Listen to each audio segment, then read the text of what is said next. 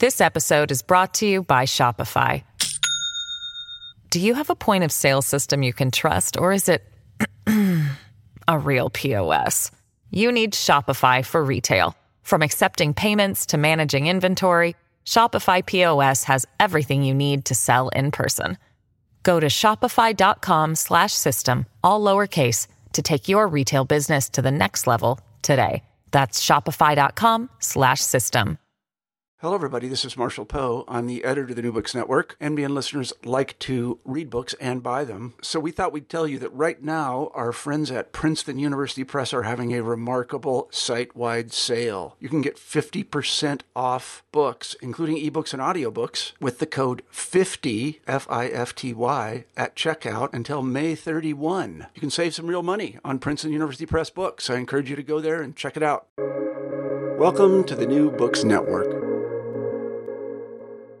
Hello, everyone. Welcome to another episode of New Books Network. This is your host, Morteza Hajizadeh from Critical Theory Channel. Today, I'm honored to be speaking to Professor James Crossland about a wonderful book he published with Manchester University Press.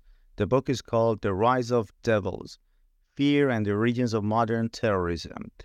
Uh, Dr. James Crossland is an associate professor in, in international history at Liverpool John Moores University, and he's the author of War, Law, and Humanity, the Campaign for Control Warfare, 1853 to 1914.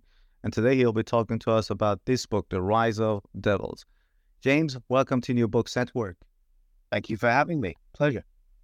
Um, to start with, can you briefly introduce yourself, tell us about your expertise, and more importantly, why you decided to write a book about the origin of modern terrorism? Yeah, so I um I started working on this period, the late 19th century, for my uh, last book, which actually mentioned was um uh, War, Law, and Humanity, which looked a lot at uh, networks and communication, particularly amongst people who were trying to uh, avert the, the next world war, uh, which obviously they failed to do. But when I was looking at the means by which people bounced ideas around the world at this time, I um, very much stumbled upon the, the the way in which radical politics was accelerating quite a bit in the late 19th century. And through that, I started reading more about uh, the sort of first terrorist wave, let's call it, in the uh, 1880s and 1890s. There was principally an anarchist terrorist wave and how it was a transnational phenomenon. And it sparked in me an interest that really went back to, um, to be honest, the morning of September 11th, 2001, when I remember that there was this constant refrain during both the aftermath of that attack and the and the years that followed this idea that we've we've never been here before. We we've never seen this this global terrorist threat before. We've never seen uh, a war on terrorism before. This was something that a lot of journalists um, and a lot of pundits like to put out there. And at the time, I remember thinking that just doesn't seem right to me. This this doesn't seem that unprecedented. And um, as I say, it took a, a, good couple of decades for me to finally get around to sitting down and actually thinking about it and, and writing a book. And I started looking into the anarchist terrorist wave and realized that actually it, it, even goes back further than the anarchists, and that if you think about the late 19th century holistically and you look at uh, political violence and how it emerges in a number of countries and the forms in which the violence takes, you realize that actually there there was a, a, pretty significant uh, wave of terrorism in the late 19th century, and there was indeed a, a war on terror fought um, towards the end of that period as well. And I really wanted to get into um, that, and I wanted to, in particular, examine the means by which the information, the knowledge of who was committing terrorist attacks, why they were committing them, by what means they were committing them, was bounced around the world. Because I think that that knowledge was really key to people emulating each other and and terrorism uh, spreading as a consequence. Uh, great, and yeah, you were absolutely right. It, I, I, I was I guess around I don't remember 19, 18 or nineteen years old when that when September 11 happened, and uh, I still remember those headlines and how you know we've never been before. This is unprecedented. So, what reading your history, uh, your book was really eye opening for me. There is a key figure in this book. I hope I'm pronouncing the name correctly. Felice Orsini. Uh, Felice Orsini, yeah. Felice Orsini, yeah. Can you tell us who he was and how did his ideas spread across Europe and United States? Because when I read the book, you keep coming back to this figure and just shows how influential he was. Uh, yes, um, yeah, you're right. I do position Orsini as a really significant figure because, to my mind, he was the progenitor in many ways of this age of terror, and I go so far as to argue that he he is the man who commits the first modern terrorist act in uh, 1858, which, as you as you mentioned, has this has this wide-reaching uh, impact. So Orsini was an Italian nationalist. Um, he decided in about 1857 that he was going to assassinate Emperor Napoleon III of France, with the idea that Napoleon's death would create a sort of domino effect of political outcomes that would lead eventually to the Italian peninsula being unified. Italy was not a unified state at this time, and that was Orsini's ultimate uh, political aim. Now, obviously, there's been regicides throughout history, emperors and kings being being killed.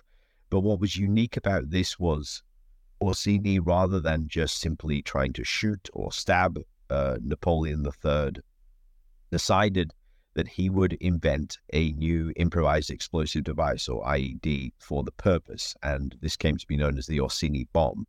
And the reason why this is significant is because the Orsini bomb was a um, percussion detonated shrapnel grenade. So percussion detonated means that if you throw it against a hard surface, it, it um, explodes upon impact. So you don't need to light a fuse. That means that it's very easy to transport, uh, which indeed it was. It was it was the Orsini bombs used in this attack were were built in Britain. They were transported to France uh, via Belgium without anyone suspecting them. Uh, they were easy to assemble. Uh, there were a team of four bombers uh, brought together by Orsini, which included himself. Uh, and in January 1858, they tried to uh, kill Napoleon by throwing these bombs at his carriage as it was pulling up to the Paris theater. Now, this is the other part that's significant. Not only are they trying to kill uh, the Emperor Napoleon III with shrapnel grenades, which is a pretty strange way to um, carry out a targeted killing. Shrapnel is by its nature indiscriminate. But they deliberately throw these grenades at a point when Napoleon's carriage is is swarmed by Parisians who've come out to see the emperor. So they are carrying out this attack, knowing full well that they are going to um, hurt and indeed kill innocent bystanders, which they do. There eight people die and about 150 odd are wounded in the attack. Napoleon himself survives because, as I say, the the, the ordnance they they decided on um, the the weapon was inappropriate really for the task of assassination, but it was as a terrorist weapon. It was very significant because the you can imagine the scenes of chaos. A, a number of bombs go off in a crowded space. There, there's shrapnel flying everywhere. The, it creates horrifying scenes, and they grab headlines across the world because of this. And I argue in the book that Orsini uh, wanted this. He he wanted um, media attention. He wanted some sort of recognition for the Italian nationalist cause, and he wanted ultimately to strike fear across Paris and indeed across Europe. He was he was uh, one of the generation of nationalists and revolutionaries who were opposed to the the sway that emperors held across Europe, and I think by targeting Napoleon, who was probably the the premier um, uh, emperor in Europe at the time, he was sending a message to other heads of state that anyone armed with this weapon could get at you. And uh, that lesson was really informative to a whole generation of radicals, not just nationalists, but nihilists, socialists, and anarchists down the line, who all tended to laud Orsini and hold him up. Something that, that was kind of lost in the history books for a long time, but only in recent years has, has come out through not just my research, but research of others that Orsini really did have this transnational influence um, everywhere from from Russia to, to the United States. There were radicals of various ideological persuasions who who thought that this guy was onto something. They, they this idea that you could use a couple of bombs to terrorize an emperor and indeed a whole country. Um, that was significant. That really was the essence of, of terrorist thinking that came out of that, which, as I say, was widely embraced. And uh, just as you mentioned, it was very influential. And there, there there's this phrase that you use uh, that came to be known Orsini warfare, and it spread to Russia. And there you talk about some uh, how how tac- terrorism as a tactic was adopted, and you talk about uh, uh, some people in Russia. I, I, um, again, I might be butchering their names. Narot, Narodnaya, Rasprava. Anyway, I'll leave it to you to talk yeah. about this section of the book. it's, it's perfectly fine. Yeah, it's uh, can be difficult. So, Narodnaya Rasprava, um, uh, or People's Revenge, is is one of a number of, of nihilist groups that emerge in the in the 1860s uh, and through to the 1880s. Now, nihilism was a uniquely Russian ideology, uh, at least in its violent form, in that it was it was basically um, an ideology that was built around the notion of stripping the Russian state of all of its existing uh, edifices, that being uh, Tsardom, the church, um, the the general structures of the state, and and starting again and sort of wipe, wiping the slate clean and, and creating a, a, new Russia. And at the heart of the idea of the nihilists, at least the, those inclined to violence, was murdering the Tsar. Because if you if you cut off the head of the, the, the snake, the, the body dies. It was that sort of theory. And um, the People's Revenge, uh, Narasprava, they, they were um, led by a fellow by the name of Sergei Nechayev, who was a very influential uh, terrorist thinker, more influential than I think he's often given credit for.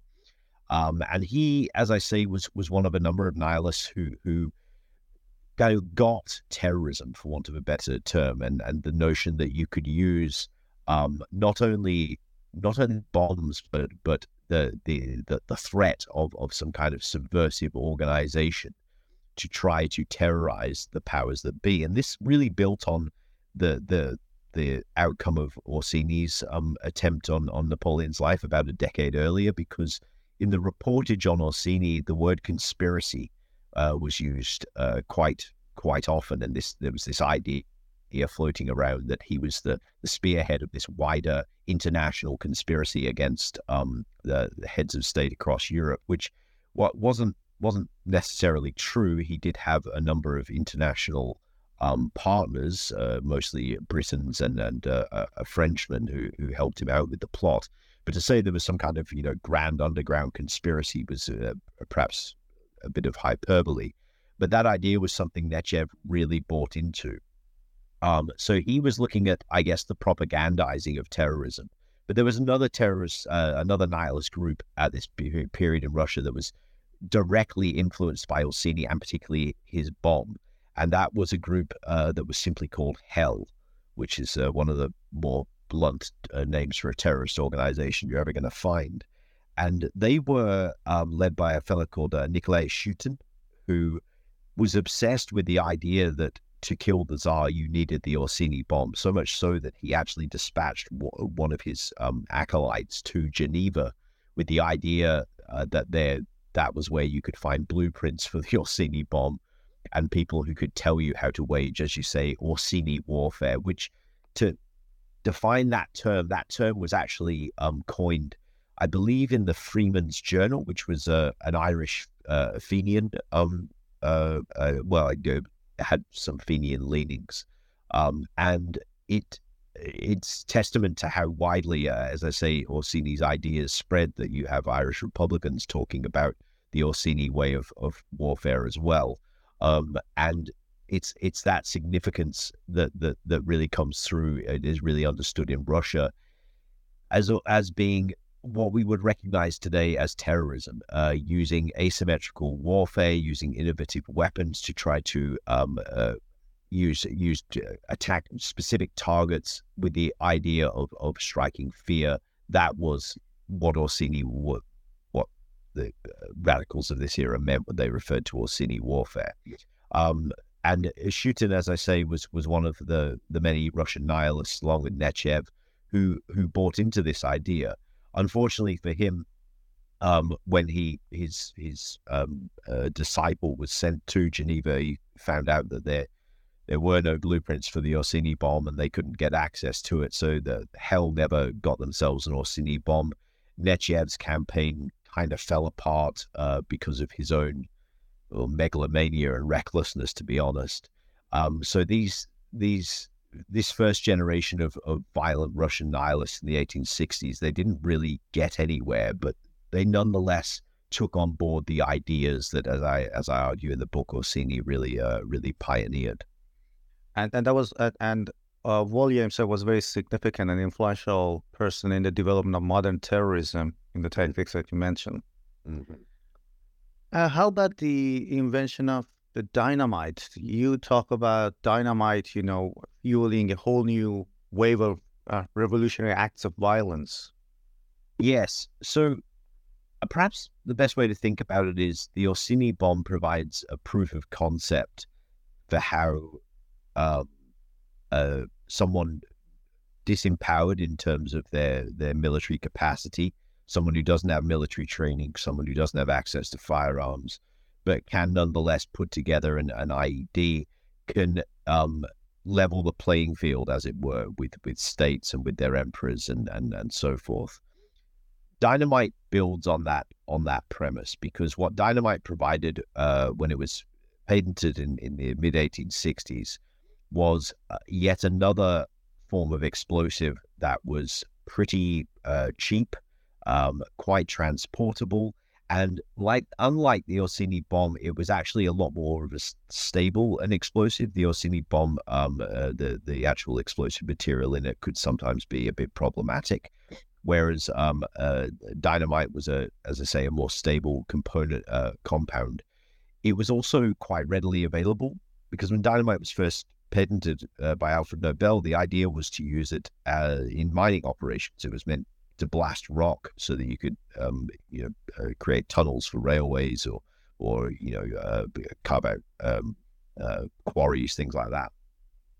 And so dynamite could be found on building sites. So all you had to do was get a job at a building site, really, um, and put some in your pocket, and off you went.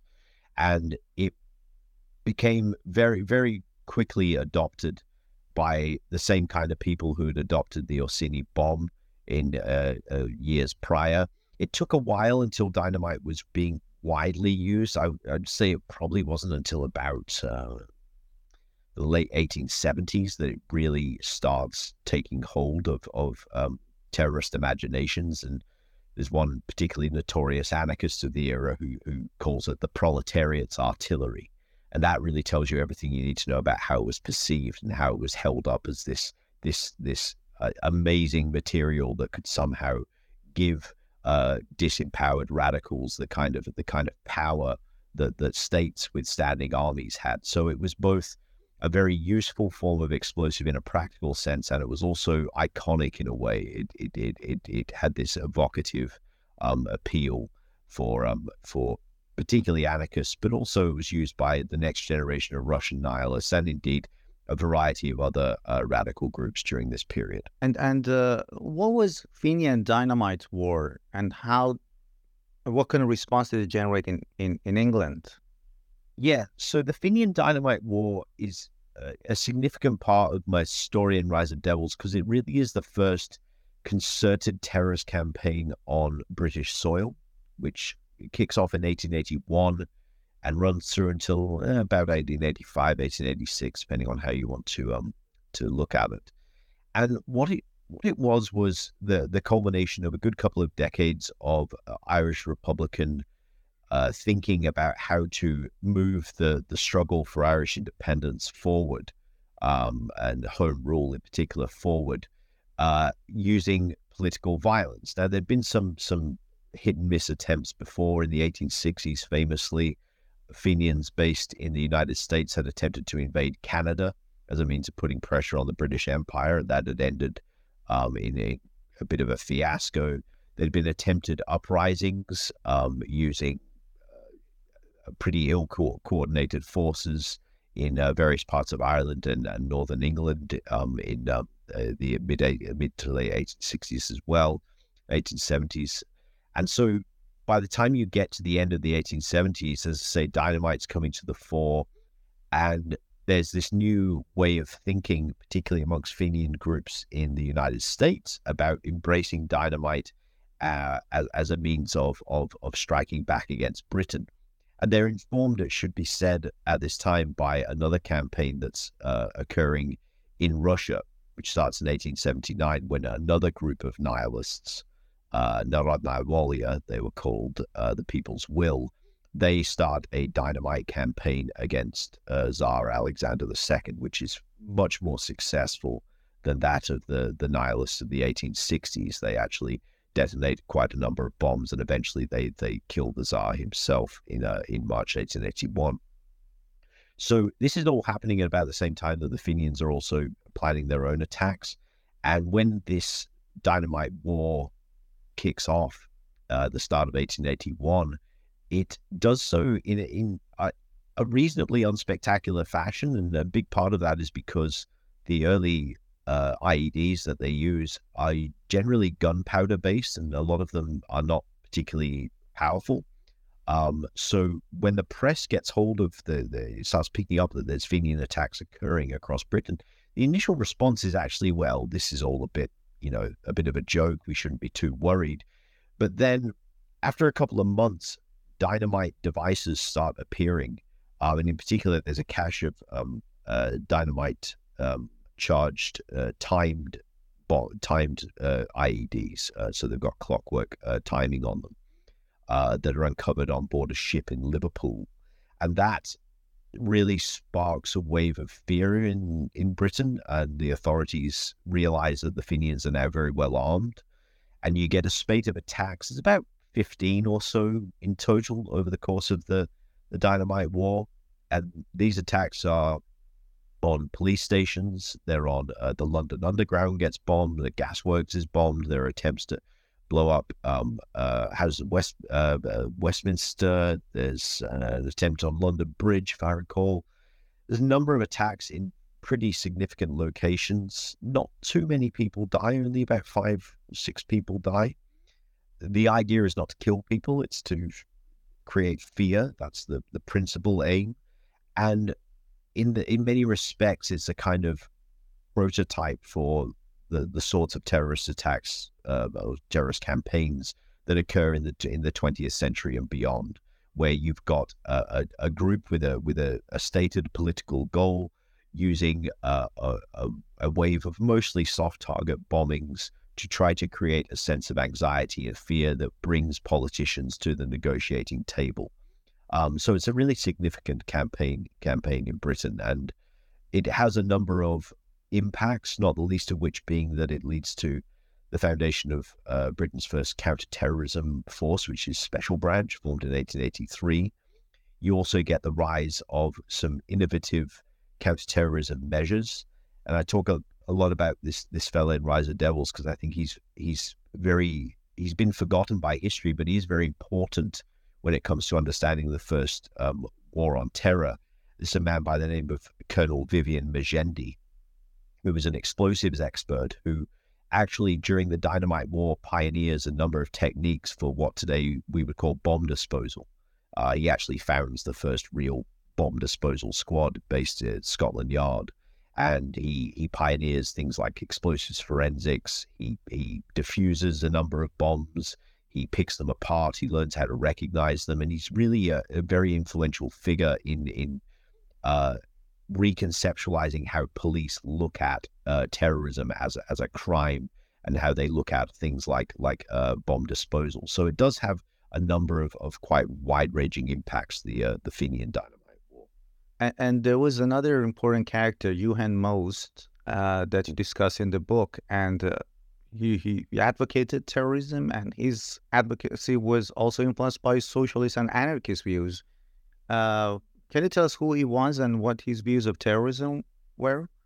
Yes. Uh, so Johann Most is a really fascinating figure. And as you say, I, I spend a, a, fair bit of time with him in the book. He, he, pops up quite a bit.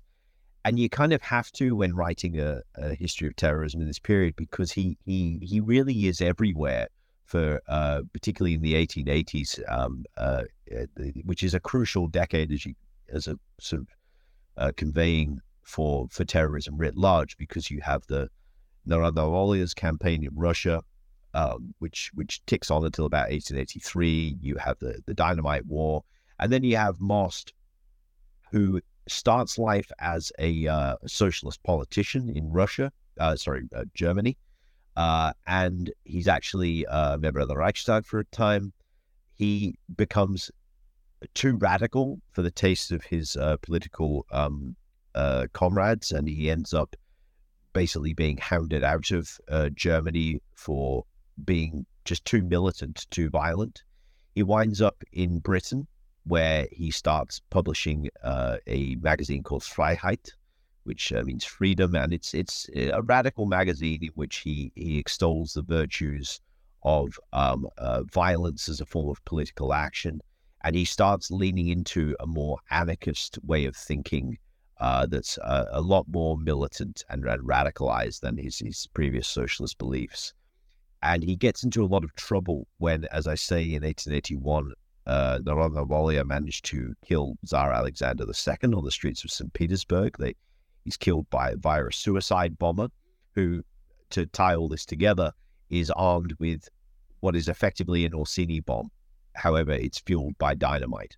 And this guy rushes at the, the, the Tsar, um, uh, smashes into him, and uh, the bomb detonates, and, and the, the Tsar dies, and so does the bomber. And this is a an international um, uh, spectacular. This terrorist attack. It's um, it's akin to the 9/11 of its day in terms of the the the kind of press coverage it gets and the fear it creates across much of the world. And Most picks up on this, and he runs an article in Freiheit saying, "Well, isn't this wonderful? You know, basically, uh, it's great that the that the Tsar's dead, and let's have some more of this. You know, let's have more emperors dying in this way." and that gets him into a lot of trouble, as you can imagine. Um, uh, even in Britain, where there had been a pretty loose attitude towards um, this kind of incendiary talk in, in decades gone by, Most really pushes that envelope too much, and eventually he's he's he has to uh, uh, leave Britain, and he he winds up in the United States, where he can preach that kind of incendiary violence uh, more openly because of the, the value of free speech and, and, and so forth.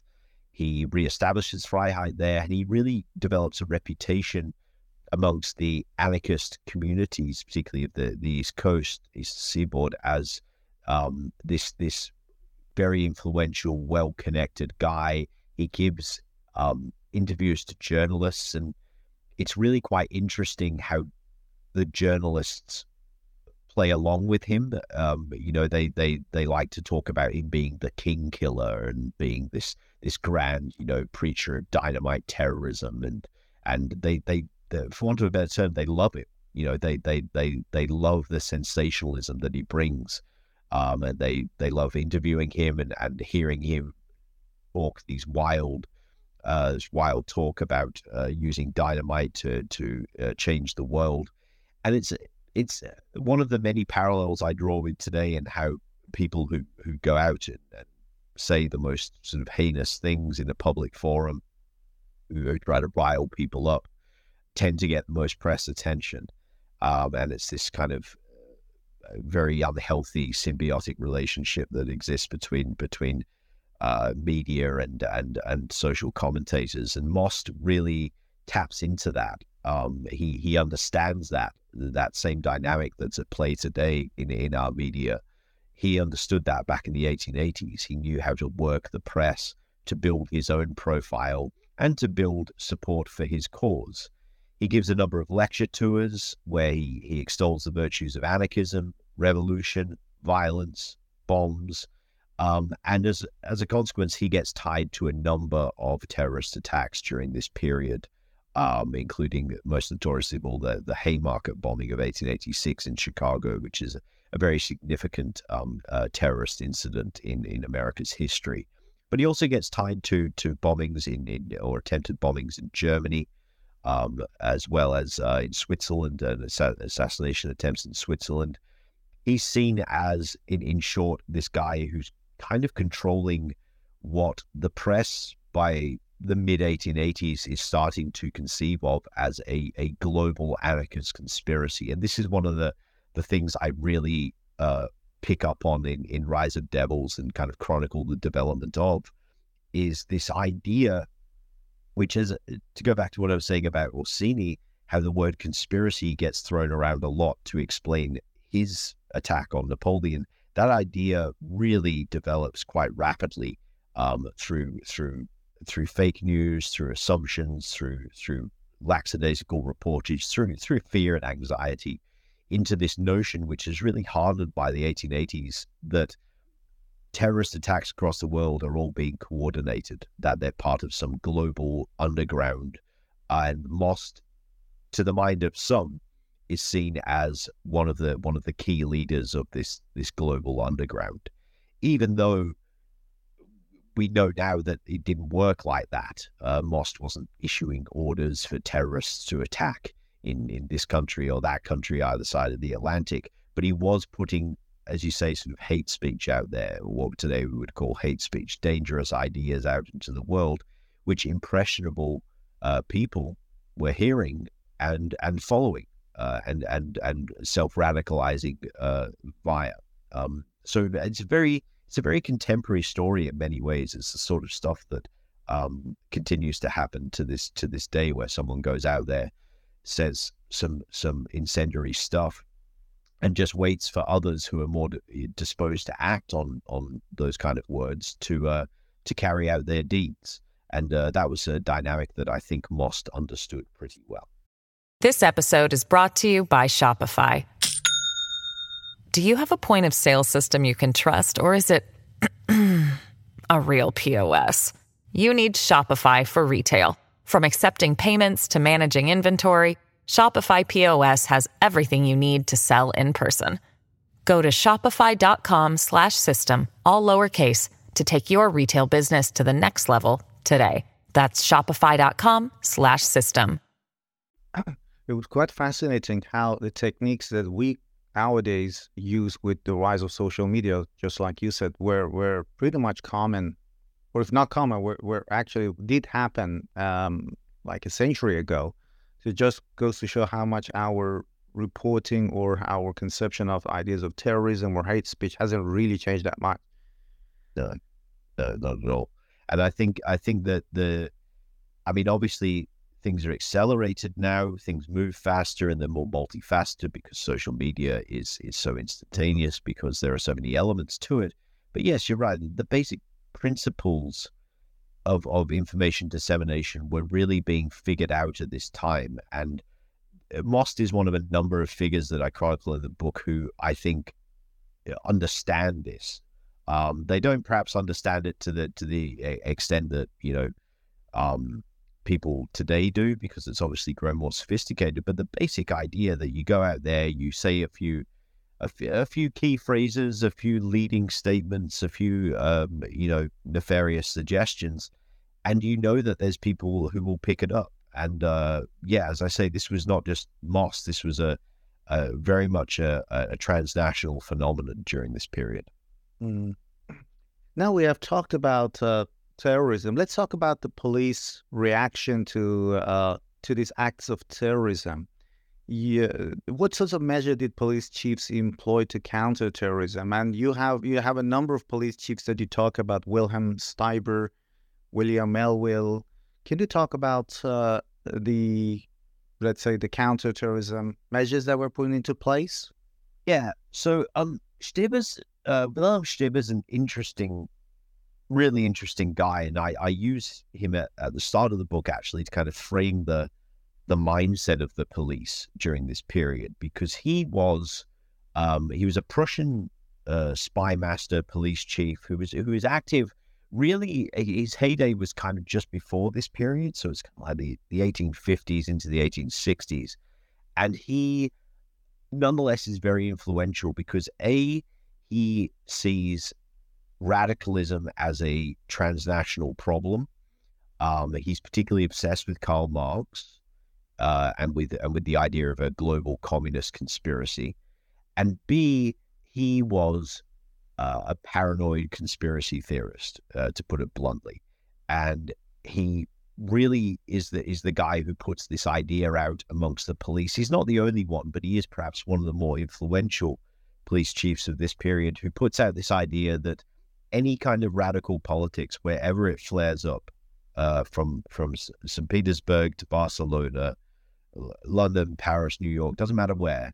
It's all part of the same thing. They're they're all talking to each other. There is this global underground, and and we need to to contain it, basically, uh, if not eradicate it.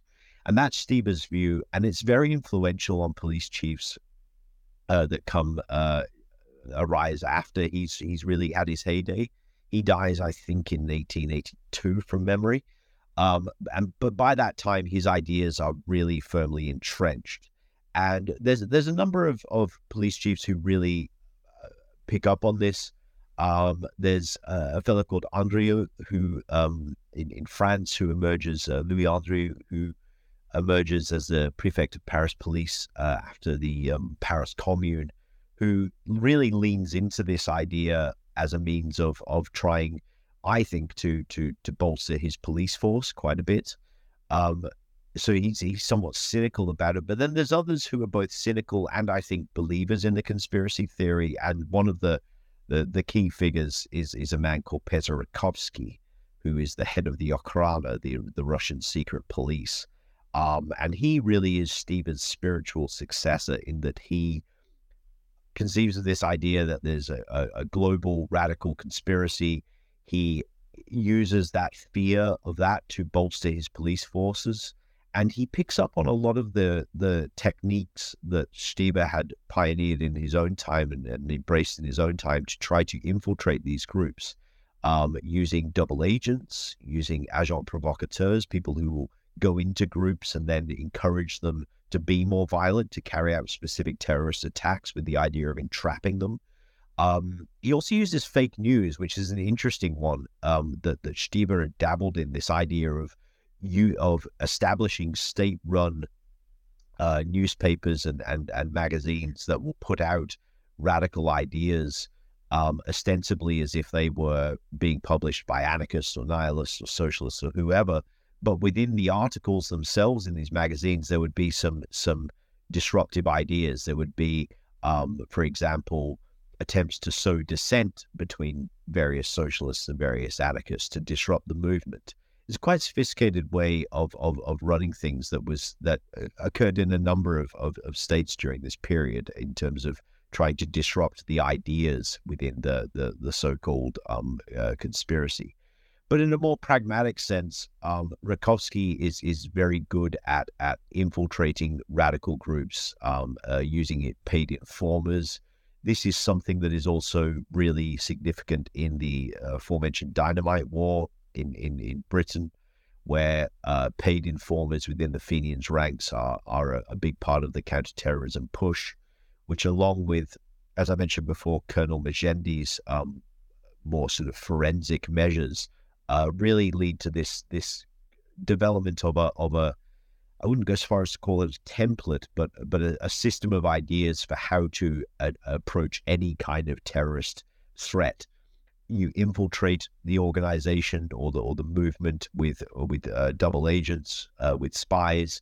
You you find weak links in the chain of the organizations, and you pay them to inform um, use agent provocateurs to, to bring them out and to get them to commit acts so that you can um, uh, launch mass arrests.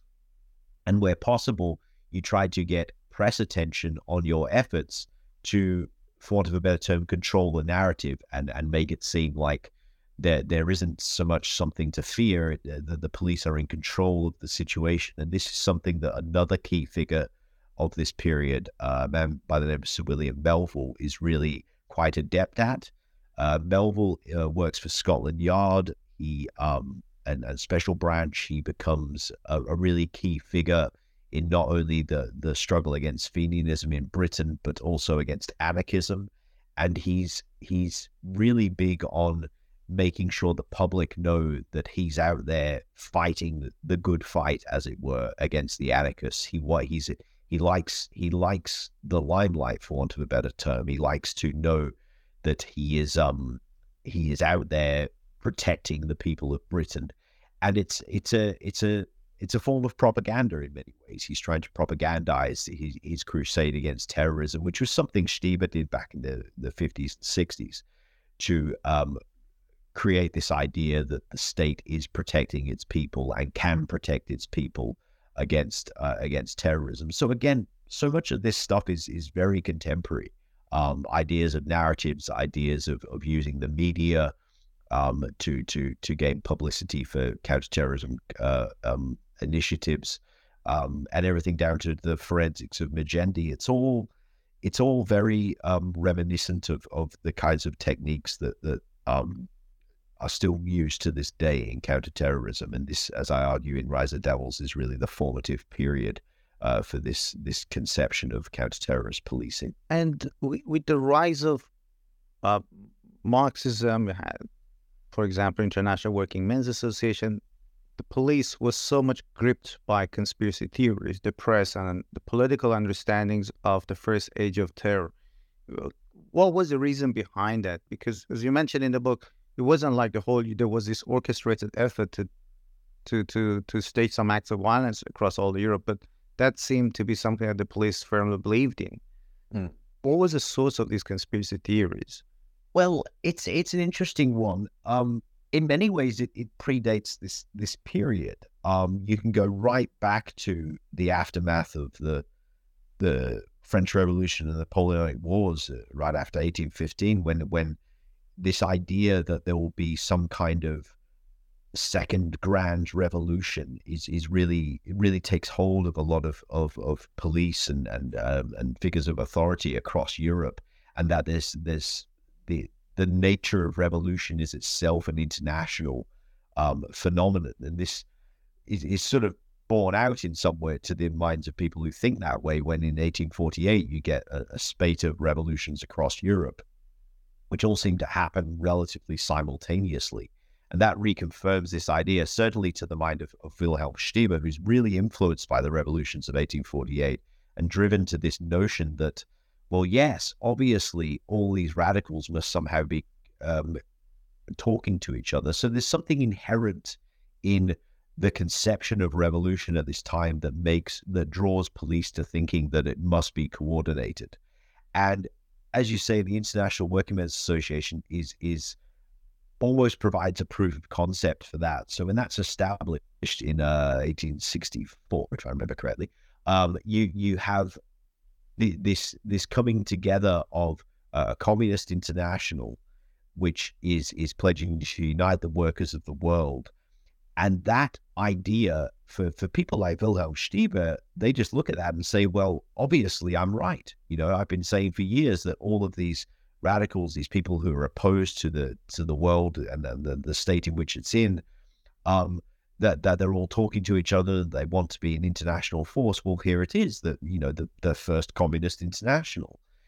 The fact that the IWMA is not, you know, specifically involved in terrorist activity it has a few bad apples within it, without question, but it's it's not. And Marx certainly doesn't go around endorsing um, the the kind of uh, he, he, you know he, he's not a fan of Johann Most.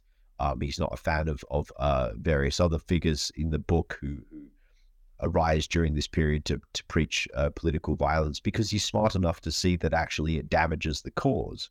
If you go out there and you say, well, we need to hack off the heads of emperors and detonate bombs in, in public spaces, then you you're kind of delegitimizing your your your ideology and your your political goals. And Marx is is is rather cognizant of that um, uh, for the most part. But that doesn't matter because the fact that this organization exists, it really it it provides grist to the mill for conspiracy theorists. And what's particularly erroneous about this, and this is something I, I spend a bit of time in the book covering, is how far this leads the police astray. Because when when you get the emergence of, of anarchist terrorism as a global phenomenon, really from the late 1880s, 1890s, this assumption, a widely held assumption, is that, as I say, all these anarchist attacks are coordinated. And the reason why it's assumed so is because fundamentally, the police are not that interested um, in differentiating between communists, anarchists, nihilists, whoever. They're all they're all radicals. They're all part of the same, you know, bothersome group. Is is how they're seen, and that's a fundamental misreading of a, a number of things. Firstly, from an ideological standpoint, you there's a, a, significant schism that occurs on on the far left of politics at this time between the followers of Karl Marx, who are obviously adherents to socialist Marxism, um, and then the followers of Mikhail Bakunin, who is who is um, uh, the most significant, I would say, anarchist thinker, or one of the most significant of this era. And he and Marx have a falling out that's both ideological and personal about and on the ideological side it's it's very much about what the revolution is meant to look like. And marx's adherents generally stay away from the kind of political violence and the kind of outright terrorism as we would understand it today that a number of bakunin's adherents instead start to lean into. And the fact that the the anarchist ideology doesn't lend itself to the kind of organizational structures that Marx is trying to put in place with the IWMA, the fact that a lot of the anarchist violence in the 1880s and 1890s is carried out by individuals, what, what we, we would perhaps call today lone wolves, people who are self radicalized, people who, who don't have some central governing body telling them how to think and what to do, people who are just reading anarchist magazines and coming up with ideas and hearing words from, as I say, people like Johann Most telling them that it would be great if someone bombed this place or killed this king or whatever. And that's enough for them. The police are very slow to pick up on that. It's easier in many respects to fall back on this old idea that, well, people don't don't get self radicalized and don't just emerge from the shadows and throw bombs. No, no, no. They're they're directed by some grand conspiracy somewhere. We just need to find out where the conspiracy is and and and we'll unravel this whole thing. That idea false as it is, is is I think more comforting for the police in some ways uh, than the notion that they're facing this genuinely difficult to detect threat. I mean, to this day, lone wolf terrorism is is a difficult thing to to combat because it, it I mean, it's perhaps easier today because people leave digital footprints when they're online, what they're looking at. But even so, it is really difficult to to to know what's in someone's head. And back then, it was particularly difficult. And so that's a big part of the reason I think why the police go for what seems like a comparatively easier option, which is to believe that there's some kind of anarchist IWMA out there, um, which they, they brand at, at certain points that the term anarchist international is actually used to discuss this idea that there's some sort of central governing body directing these attacks. And um, as I say, it, really leads to a, a, uh, a misallocation of, of police resources during this what what is developing into the first real war on terror. And, and and the police film was so firmly confirmed that anarchism was the root of the problem and the root of terrorism, and they need to eliminate this ideology if they want to eliminate terrorism, right? Yes. Um, yeah. I think because anarchism, in kind of in, in many ways, sort of represents the the apotheosis of both this long-standing conspiracy theory idea that that there's a global ideology that links all radicals, the fact that anarchism itself was taken on board by a, a variety of different many different types of people across the world with different grievances who who kind of found in anarchism a, a catch-all for a number of of things that that they felt needed to wrongs that they felt needed to be put right. And also I think the fact that that you do because of the the nature of self radicalization, and because in the 1880s and 1890s there's a lot to be radicalized about. I mean, we're we're coming off the back of the first Great Depression of the 1870s. There's a lot of unemployment. There's a lot of worker agitation. There's a lot of unrest. We're in the midst of the second industrial revolution and all the anxieties around that. The the gap between the haves and have-nots of the world uh, in, in, the United States and Western Europe in particular is, is starting to widen. And you, it's a very tenuous time. And so anarchism is very appealing to a, a number of people. And there's a, quite a number of anarchists I look at in the book who, when you actually look at their backgrounds, anarchist terrorists, when you look at their backgrounds, it's they're very similar. You know, they're they're unemployed, angry young men for the most part who are kind of drift into anarchism and and and let it guide them to violence. And I think that because of that, because this phenomenon is seemingly so widespread, and because anarchism itself is so widely demonized in the press as this godless, you know, um, uh, highly destructive and, and supposedly highly organized revolutionary ideology, um, it becomes synonymous with terrorism to the point where when there is finally this this very significant international effort made to uh, fight against uh, the terrorist wave in 1898, uh, there's a congress held in Rome, which is called the Anti-Anarchist Congress. And it is in effect a, an, an anti-terrorist policing congress attended by police chiefs and politicians from across Europe, and yet it's branded the anti-anarchist congress because by this time, by 1898, anarchism is terrorism. That's how it's understood. They are they are effectively synonymous to the minds of uh, certainly the police, but also to to some pretty wide portions of the press as well and um, that I think re- reflects a, a, wider mentality that, that that that anarchism is by its very nature terroristic, even though at this time there is a, another big schism happening in the anarchist movement between those who who want to distance themselves from the kind of individualist terrorism, stabbings, bombings, assassinations, etc., that have been occurring across Europe in the 1890s. They want to distance themselves from that and instead focus on the ideology um, and then there's the the the the more violently inclined who are saying, no, this is the only way we can bring on the revolution. So the nuances of the fact that there's even a debate within the anarchist movement, that's something that is mostly ignored by uh, the police uh, because to their mind, anarchism is terrorism and terrorism is anarchism. And uh, another really great part of the book that I loved was when you talk about how anarchism starts to shift its tactics to, towards more collective political action. Mm-hmm. They move away from acts of violence. And uh, did it, um, so let's say the rise of terrorist acts, uh, did it, uh, did terrorism debate, uh, sorry, the abate with, with transition of anarchism towards collective political action? In certain countries, yes. Um, there's some countries where the the terrorist wave continues into the the 20th century.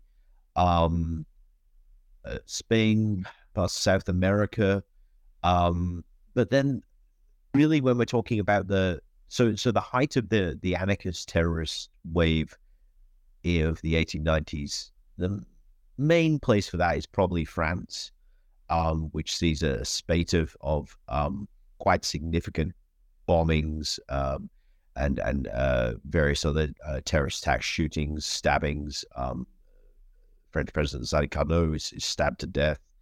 Um, uh, there's various other um, uh, attacks that occur that really make France the, the seeming epicenter of this anarchist wave. And it's there that the aforementioned debate uh, really comes to the fore between the within the anarchists over, you know, what are we actually doing here? Are we just simply delegitimizing ourselves every single time one of these acts of violence occurs? And do we need to move towards, as you say, a more collective action and, and something that's that's more constructive rather than destructive?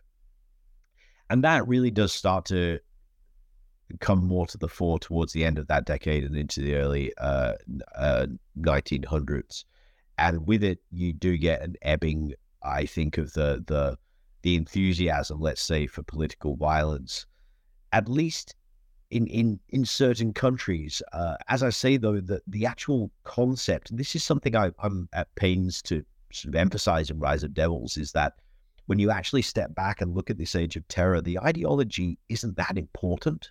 It's the tactic itself that's important, and the fact that the same kind of tactics that the Fenians take on board are the same kind of tactics that the Nihilists take on board and the anarchists have a sort of all and sundry influence on on a variety of, of different groups, uh, be they Indian nationalists, uh, uh Chinese anti-Manchu uh, um, revolutionaries, and in Russia in particular in the early 1900s, you get this absolute um, explosion of terrorist violence uh, that is I wouldn't say bereft of ideology, but it certainly seems seems very uh, aimless in, in many respects because you have socialists, you have anarchists, you have nihilists, you have you have communists, you have You have um, on the right, you have sort of anti-Semitic uh, uh, gangs running around uh, committing acts of political violence, and so much of it is is influenced by the anarchist terrorist wave of, of the previous decade. It's the same kind of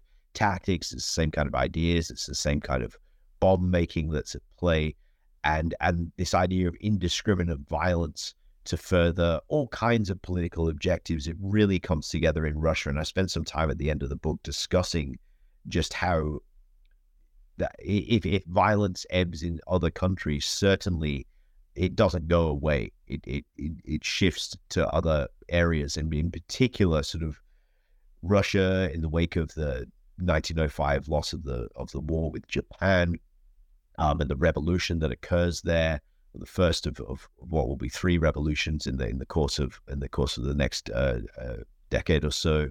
Um, it, it's it's a it's a fissile time in Russia. Let's put it that way, and in times of facility, in times of of, of anxiety, in times of political instability, um, you get these you get this kind of violence. And so Russia really is is the place where a lot of these tactics, a lot of these ideas, um, really gestate in the early 1900s. So yes, anarchist violence does ebb in certain places, but the the the the proof of concept for how this form of terrorism, uh, which is known as propaganda of the deed, you know, uh, it really keeps going in a, in a lot of other places and indeed intensifies. Uh, before we end this conversation, um, is there any other book you're currently working on? Any other projects you're working on? Well, as as it stands, I have started moving into looking more more widely at uh, counterterrorism during this period. This was a part of the book that, um, simply because there's only so many words you can put into a book, I I explored in in in a certain way, but I don't think I got into in quite enough uh, depth for my liking because there's a, such a such a wide ranging story there, and I'm particularly fascinated in by how the kinds of uh, counter counter terrorist policing um, that evolved, particularly in the colonial world, uh, a very sort of violent and, and, and paranoid form of counter terrorist policing. I'm, I'm very interested in how that moved into um, uh, parts of of, of uh, continental Europe and Britain, um, and and sort of the policing experiences in the colonies was was formative on on early conceptions of CT and, and intelligence and secret policing. So I'm I'm starting to work on in in, in that area more broadly, um, uh, and that will be probably where my research goes next. Yes. Uh, Professor James Crossland, thank you very very much for talking to us about your fascinating book. It's uh, it's it was a page turner. I can't emphasize how much I enjoyed this book, and I'm sure our listeners will enjoy uh, listening to this podcast and also reading the book. Hopefully. Thank you very much, Maury. It's been a pleasure.